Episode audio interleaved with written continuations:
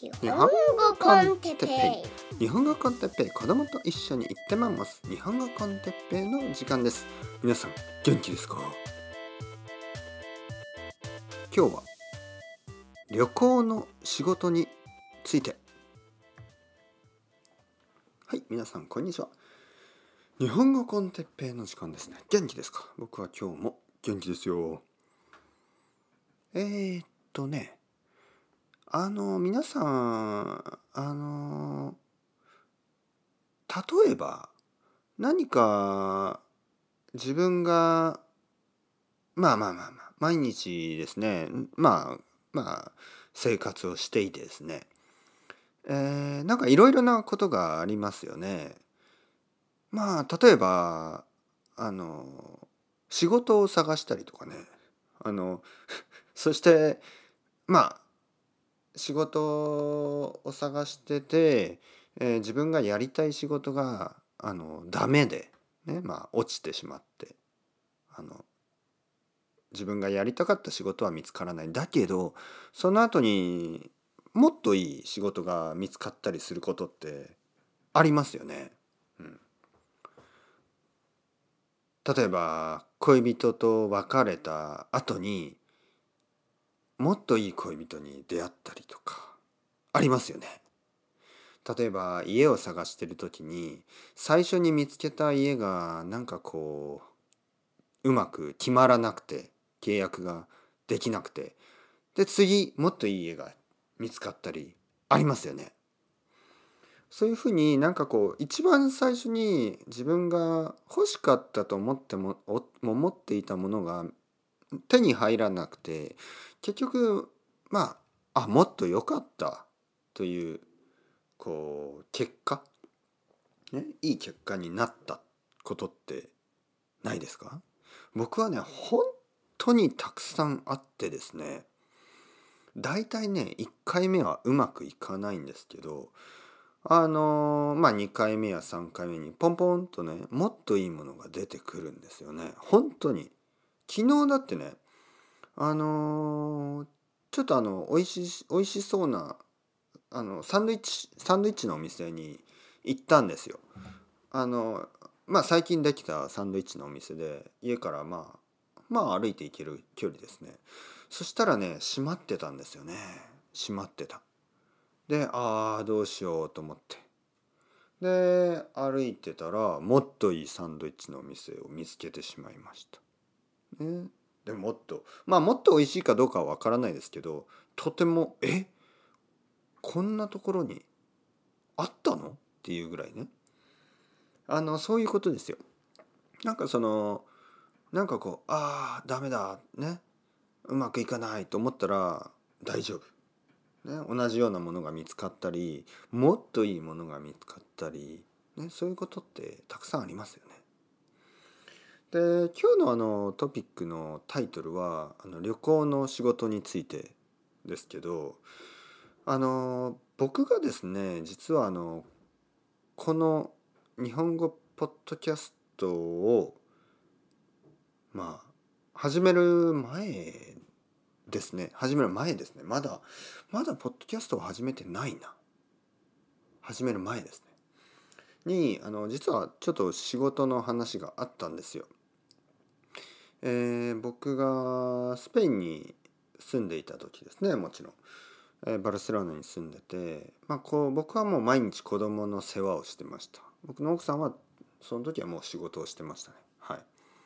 だから僕は毎日あれ僕の子供がまだ1歳1歳ぐらいの時ですかね。まだあの保育園に行く前ですからね。まだ赤ちゃんの時に毎日まあそのまあミルクをあげておむつを変えてまあ寝かせてあの起きたらあやしてあやすっていうのはこう抱えてね「おおよしよしよしよしよし。大丈夫大丈夫大丈夫大丈夫」そんなそんな毎日ですね。はい。こう腕の腕の筋肉だけがちょっと強くなるんですよね。あの子供をいつも持ってますからね。なんかここの辺ですね。この辺。なんかこう何て言うかな。右手のこの子供の頭を支える感じと左手で子供のお尻を支える感じですね。このこのポジションね。はい。なんかこう子供赤ちゃんを持つポジションがあるでしょ。あれでちょっと右手のこの辺と左腕のこの辺。右腕のこの辺と左腕のこの辺だけ筋肉がこうつく、そしていつも体がこう揺れてるんですね。少しこう「ほいほいほいほい大丈夫大丈夫大丈夫」ね。だからこう子供を持ってない時もなんかあの体がこう小刻みに揺れる感じ？ね。まあそういう毎日を過ごしてたんですけどその時にまああのその頃にまあもう少し前から何回ですか前にあの引っ越したんですよね。子供が生まれた時は奥さんの両親の家にいたんですけどまあすぐですよね。多分何ヶ月か6ん？3ヶ月4ヶ月結構早い時期だと思います。にあの家が見つかってですね。でそこにえー、まあ大体その家が見つかったのもまたなんかこう探してた家が見つからなくてでもあのお母さんの義理のねお母さんの友達の弟の家まあ家というかピソがあってそこを借りたんですね。うん、まあラッキーですねとにかく特にラとにかくラッキーででその時にあのー、隣の部屋の人なんですけどまあ厳密に言うと、ね、正確に言うと隣の隣の部屋の人が日本人だったんですよね。びっくりしましたね。あのなぜかというと普通まあそのエリア僕が住んでたエリアって日本人がほとんどいなくてそのピソねアパートですね。そのピソの中、まあ、小さいピソですよ。大体一つの階には3部屋しかないのかな。そう一つの階には3部屋しかなくてえー、っと多分全部で123、45、677部屋だけか。7部屋しかないその一つの部屋に日本人が住んでたんですね。はい、であのもちろん話しますよね「あ日本人ですか。こんにちは」って言って「あ子供がいるんですね。実は僕ももうすぐ子供が生まれるんですよ」みたいなことを言って。え彼はね旅行代理店の人なんですね。旅行代理店というのは旅行会社。旅行会社の人で。でまあバルセロナの支社、ね、支店。あのブランチですね。で仕事をしてて、えー、でまたマドリッドに帰らないといけないということで、ね、でまあ奥さん。奥さんはスペイン人ですね。はい奥さんはスペイン人で、えー、子供がもうすぐ生まれるっていうことでした。とにかくね彼がな彼があの僕にあのいや哲平さんもあの僕のとところでね会社で仕事をしないですか？ね？会社をあの仕事あのたくさんあるんで忙しいんでよかったらあのまあできますよみたいな。もう本当に大丈夫と思いますみたいなね。もうその日本人であのバルセロナに住んでる人だったらあのぜひ仕事あると思いますよっていうことで。あのよかったら今度あのその部長ですねあの部長に会うんであの部長と一緒に居酒屋に行きませんか？日本日本日本料理のね居酒屋バルセロナにある居酒屋に行きましょうと誘われたんですよね。あのね僕はこういう時にねちょっとプレッシャーを感じるんですよね。あのどちらかというとちょっとナーバスになってえこれはどうすればいいんだろう？ね、なんか僕は結構そのあの、まあ真面目に考えてしまうんですよ。あの、例えばね僕があの一番初めに一番若い若くしてあの女の子から告白「ね哲平くん好きです」と言われたのが僕は10歳の時なんですね。僕は10歳の時にあのもちろん彼女も10歳10歳の女の子から「あの哲平くん好きです」と言われたんですね。その時にね僕はもう本当にショックを受けてねえ？彼女と結婚しないとダメなのかな？と思って真面目に考えてねちょっとねちょっとこう憂鬱になってしまったんです。まあ彼女はとてもいい子で明るくてどちらかといったら僕も好きだったんですけどいやこれは僕も好きです。僕も君のことが好きだよ。君とか言わないですけど僕も何々ちゃんのことが好きだよとか言うとそのまま結婚してしまうんじゃないのかと思って怖くなってですね。僕はあの彼女にあの僕は他に好きな人がいるのでごめんねみたいなことを言ったんですね。でもちろん他に好きな人なんていないしまだ10歳だからね、はい、ちょっとこう逃げた感じですよ。でそれと同じようにその仕事ありますよ、ね、手伝ってください。とか言われるとえ？僕が？な何のお仕事？旅行？旅行会社？ツアーガイド？何？あのまあ彼はねいやツアーガイドもちろんガイドはできるしあのあとはまあバックオフィスオフィスの仕事もたくさんあるしぜひぜひみたいな。いやいやこの人結構押してくるの。いや僕は無理ですよそんなこと。僕はそういうふうに考えて。実はね無理ですよという前に嫌なんですよね。あの旅行会社で働くなんて嫌だ！って思った。奥さんはいやこれはチャンスだよとか言うんですよ。いやでも僕はいやチャンスじゃなくて嫌だよ。やりたくないことなんだもん。ね？と言って奥さんはじゃあ何するの？みたいな。いや俺は俺のやりやりやりやりたいことやるよ。みたいな。僕はあの奥さんは結構あの僕にちょっと試してみればいいんじゃない？みたいな。試してから決めればいいじゃん。でも僕はあの試す試したくないんですよね。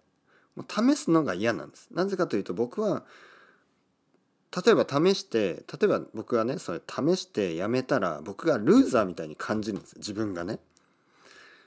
だしあのー、試すと僕はちょっとこうやめにくいんですよやめられないなんかその例えばねその部長さんに会ってあの頑張ってとか言われたらはい頑張りますって言っちゃうしあのまあ次の週から働き始めて最初はちょっと大変ですよね。でもこう同僚の人とかに「頑張って」とか言われると「はい頑張ります」と言って気が付いたらね多分1ヶ月ぐらい働いたらもうこれはちょっとやめたいけどやめられないな。やめたらもうバルセロナの街を歩けなくなるなみたいに感じてしまうんです。まあまあまあそこまで考えなくてもいいよとね奥さんみたいな人は言うかもしれない。だけど僕はいやちょっとそれはちょっと。でですね結局なんかその日は断ったんですけど彼はね何度か僕にメールをくれて今あの仕事が終わったところでこれから会社の人たちと飲みに行くんですけどよかったら哲平さんも来ませんかみたいで僕はいやちょっと子供がちょっと今あのー、泣き始めちゃったんで、ね。まあ、実はその時は子供は奥さんと一緒にあのもう何？リラックスしてて奥さんもね「いいよいいよ行っておいで」とか言うんですけどいや僕は「いや無理無理無理だって子供泣いてるじゃん」いや泣いてないよ」いやいやまあ泣いてないけどさ 行きたくないからさみたいなそういうことです。まあ、とにかく行かなかった。なんかなんかね僕はやっぱりあの自分が旅行の仕事っていうのがなんかこう想像できなかった。はい、まあ素晴らしい仕事だと思いますよ。だけど素晴らしい仕事が全部僕にとってのあのチャンスとは僕は思わないですからね。えー、とにかくそこで断っていや僕は何をしようかなと思ってね。まあ数ヶ月後かな1年後ぐらいまあとにかくあのー、ポッドキャストを始めたんですよね、うん、日本語のねポッドキャスト。このこのポッドキャストですね。まあそしてその後愛登記で先生になってまあ思ったよりもっともっとうまくいってそしてもちろん皆さんのおかげでね皆さんのおかげでうまくいってじゃあやっぱり日本に戻ろうということで、まあ、日本に帰ってですねでまああの奥さんと子供も日本に来て、えー、3人で今こうやって生活できている。ね、まあこの3年間ぐらいかなは本当にあの僕僕はねそのロンドンから日本に戻ってきてその小さいラングイッチスクールをね小さいですよ本当に。でもあのオープンしてそれからそのビジネスがうまくいってまあその時はね僕は本当にミラクルもうあの人生に一回のミラクルが起こったと思ったんですね。それがそれと同じぐらいというかもっとですよね。今の方がもっと実はミラクルで。そう。これはね本当に人生に2回ミラクルが起こった。まあビジネスのねビジネスのミラクルが起こった。まあそんなに大成功じゃないですよ。まだまだこれからですからね。だけどそのゼロから何かを始めてそれがまああの普通に生活ができるようになるっていうのは思ってるよりはあの簡単じゃないんですよ。運が必要だしチャームが必要だし まあ、チャームというのはやっぱりこうあの人からこうサポートもらわないといけない本当に。それは自分では結構どうにもならないんですよね。もちろん僕は頑張れるけど頑張ったからといって他の人が好きになってくれるとは限らないですよね。だからまあ本当にチャーミングに するしかないんですよ。僕にできることはまあまあちょっとふざけたことを言ったり「ねえねえ皆さんマンモス」みたいなことを言ったりあのニコニコ笑うぐらいのことしかできないんですけどまあ実はそれはねビジネスでは大きいことですよ。ね。やっぱりあの素晴らしい仕事をしても人が応援してくれないとビジネスにはならないですからまあ人が応援してくれるようにもちろん頑張る僕は頑張ってますよっていうのを見せ見せ続けですね。見せ続けてますよね。あのまあポッドキャストを続けるということで皆さんにこう僕は頑張ってるよというのを見せ続けてですね。かといってあのシリアスになり続けないなりなりすぎないようにちょっとね「ハヒホヒホー」みたいなね。はい。なぜ「ハヒフヘホー」なのかわからないんですけど「ハヒフヘホー」ってあのアンパンマンのあのバイキンマンが言うんですね。ハヒフヘホーみたいな。まあとにかくバランスですよね。真面目なバランスとそのふざけたバランスちょっとジョークにを言ったりとかねまあそういうことをしながら応援をしてもらうんです。まあとにかく皆さんのおかげでまあそうやってこう生活ができるようになった。